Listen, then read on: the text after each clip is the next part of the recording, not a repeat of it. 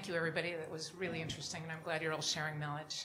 Um, on the sharing knowledge issue, we have in front of the City Council now um, a bill, I think, called 1253. Suzanne, maybe you can talk about it a bit, that is trying to modify the way we measure energy use intensity in buildings now that we've got the benchmarking laws in up to 25,000 square feet uh, to a carbon emissions measure. Uh, there's been pushback from uh, the real estate industry, obviously, and I'm wondering if you've been able to do this in your cities, and if it's if you know of other cities, and Suzanne, maybe you can tell us more about it. It's because as people bring more renewables into their buildings, uh, we shouldn't penalize them for energy use intensity. Rather, we should be measuring carbon emissions.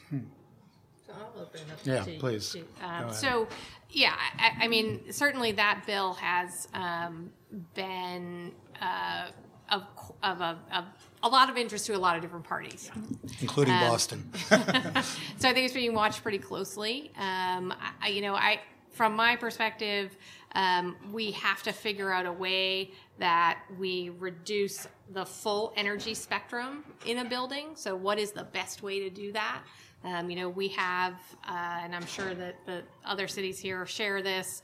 A huge amount of our greenhouse gases are from on-site combustion uh, for heating. So, you know, what is that first step that we take in order to signal to the building industry that we we need to start reducing full energy, not just electricity consumption, um, but full energy consumption? And I, and I would say that I've been very pleased to see the state um, really starting to have a lot of interest around gas efficiency programs and not just electric efficiency programs, really pushing the utilities to find ways to reduce gas consumption, um, even given the you know given the technologies we have today.